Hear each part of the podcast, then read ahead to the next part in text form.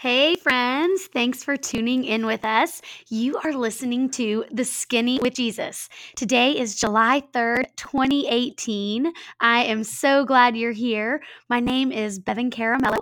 I hope I am one of your favorite Jesus girls, and I am the founder of this podcast. I am just coming off of a really special weekend with some of my very favorite people in all the world.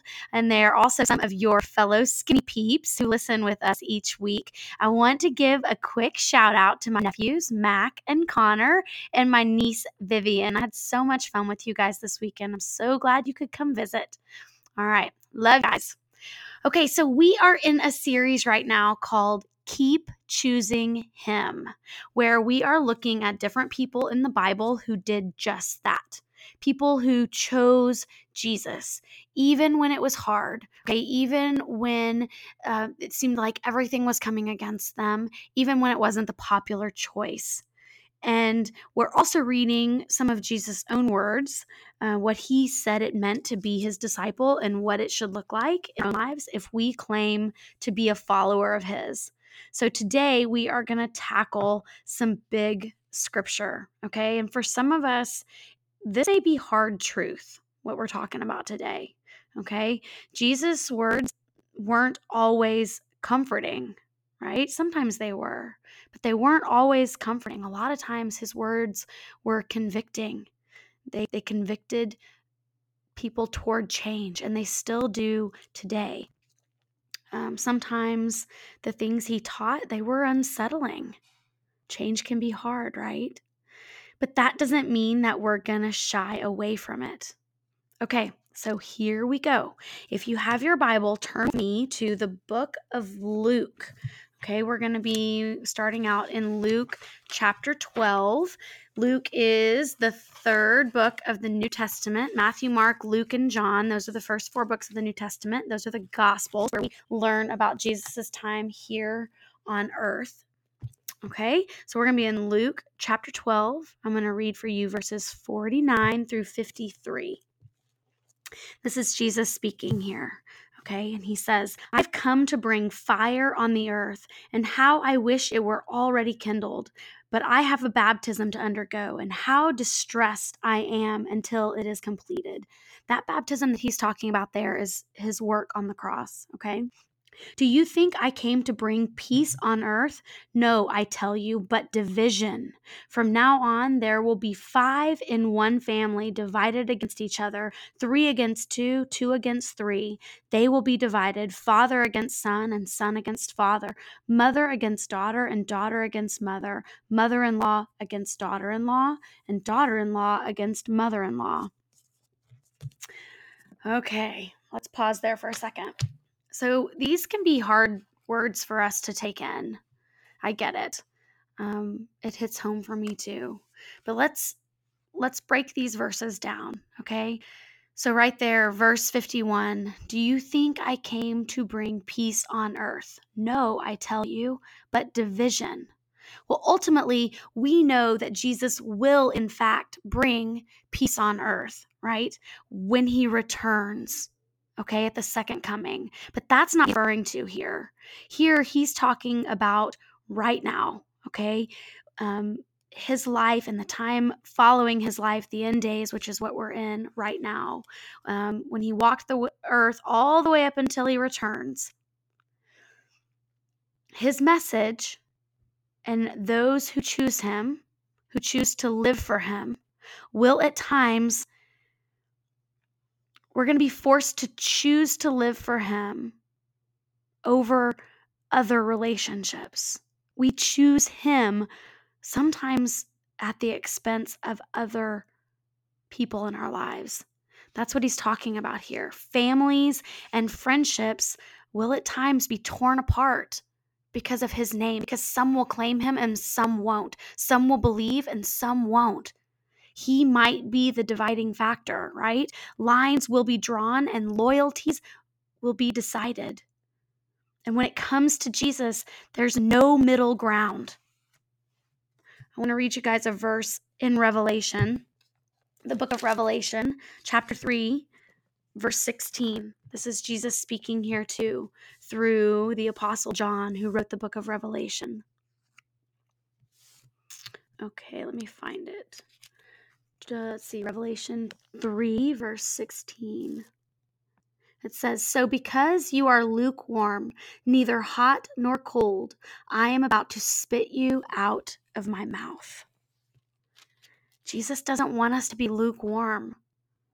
He says, You're not hot and you're not cold. He's talking about believers who just follow him part of the way or part of the time or pick and choose which parts of his teaching they agree with, which parts of his life they're going to align themselves with.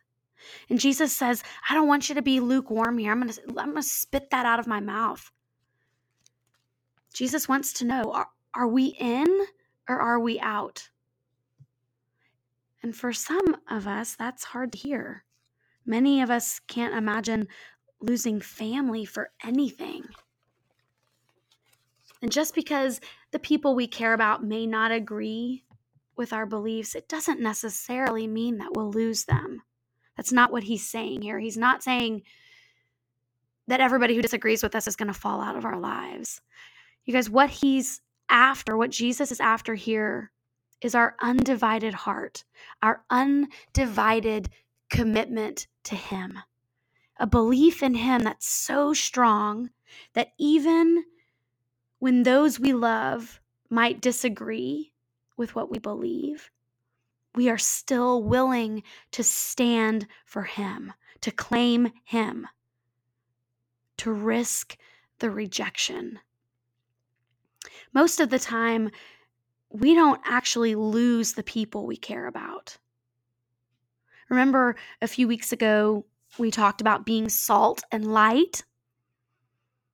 You guys, most of the time, we simply face rejection and ridicule in those moments where we choose to stand for Him when others don't or they believe differently than us. And this is when God begins to give us that opportunity to be salt and light with our loved ones, to live in such a way that we shine for Him, that our lives point our loved ones to Him. Let's look back at what Jesus said right before where we started in Luke 12 49. I want to read Luke 12 48 for us. It says, But the one who does not know does things deserving punishment will be beaten with few blows. Here's what I want you to pay attention to right here. From everyone who has been given much, much will be demanded, and from the one who has been entrusted with much, much more will be asked. We have been entrusted with much.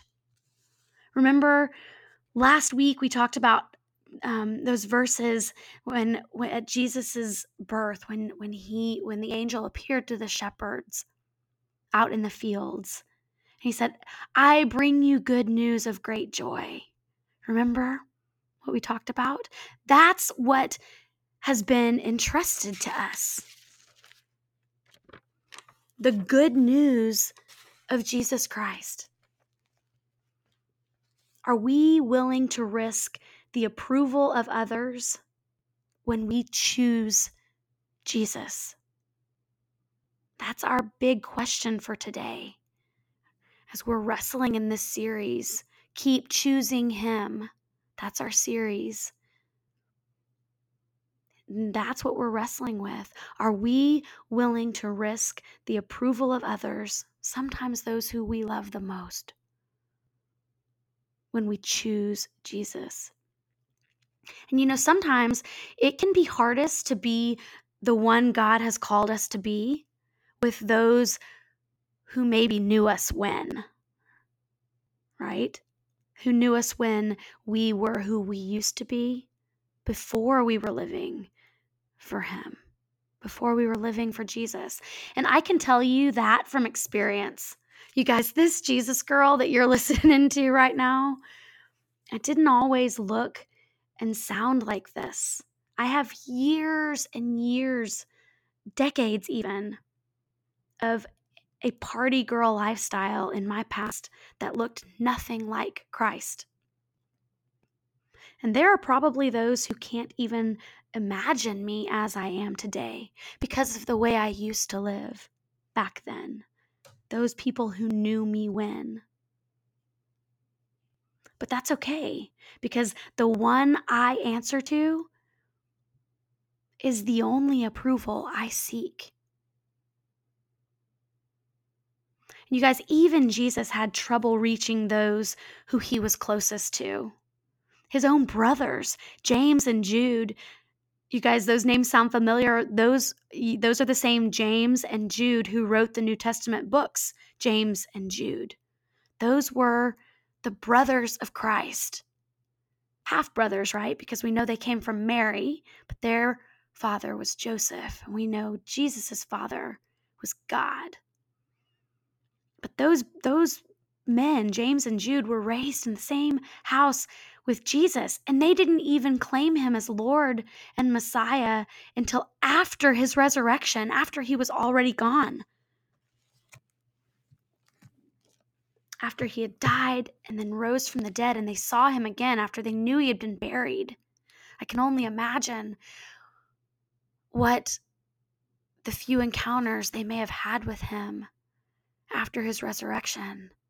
What that must have looked like and felt like, the tears that must have been cried in that family, the apologies, the softened hearts as they finally recognized him for who he was. He had lived in their house, they had probably shared a bedroom together. And yet, for all those years, 30 something years, Jesus' life here on this earth, they didn't believe he was who he said he was in the book of Matthew, we see um, in the town of Nazareth, where Jesus grew up, um, they just couldn't see him as anything other than the carpenter's son, other than Joseph and Mary's son. He was there during his ministry. I want to read for you. It's in Matthew 13, verses 54 through 58 says coming to his hometown he began teaching the people in their synagogue and they were amazed where did this man get this wisdom and these miraculous powers they asked isn't this the carpenter's son? Isn't his mother's name mary? And aren't his brothers james joseph simon and judas? Aren't all his sisters with us? Where then did this man get all these things? And they took offense at him. But Jesus said to them, Only in his hometown and in his home and in his own house is a prophet without honor. And he did not do many miracles there because of their lack of faith. You guys, so we're not alone in our rejection. Our Savior, our Jesus, he was rejected by his own family. He was rejected by the people who had known him the longest, the people he had grown up with, the people in his in his hometown of Nazareth. He gets it. He knows what it feels like to be rejected because of who he is.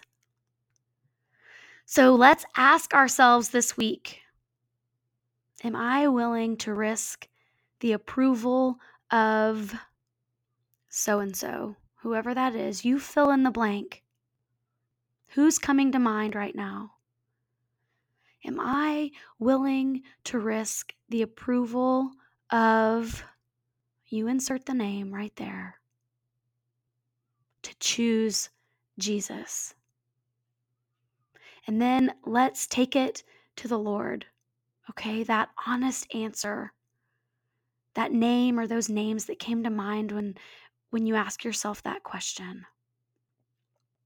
You guys, take it to the Lord. He already knows anyway. And He's the only one who can actually help us work through it as we keep choosing Him. Let's pray. Oh, Father God, Lord, This series is so convicting. I praise you for being the God who chooses us, Lord, even when we don't choose you. I praise you for being the God who continues to love us even when we fall short, Lord. We confess that so often we are seeking the approval of others over your approval, Lord. And it's hard to be salt and light. It's hard, Lord, to choose you every day in a world who rejects you, in a world who rejects us because we've chosen to live for you. Lord, we confess it and we lay it at your feet, and we thank you for sending your Son to die for us anyway. Lord, we thank you that you are the God who chose us even when we were steeped in sin, Lord. You made a way where there was no way. Lord, would you give us the courage to choose you and to seek your approval over the approval of man? Lord, would you give us the courage to live boldly for you? Be salt and light, Lord, to know that there's no middle ground. Lord, would we have the courage to choose to be your disciples today and every day? We pray, Father, and we thank you for your great love. for us. It's in Jesus' name we pray. Amen. Well, thank you. Thank you for being here with us. I hope you've been blessed by our time together. I know I have. I will be looking forward to the next one. In the meantime, you guys keep searching, keep studying, keep going deeper into the Word. I am praying for you in your quest. Bye now.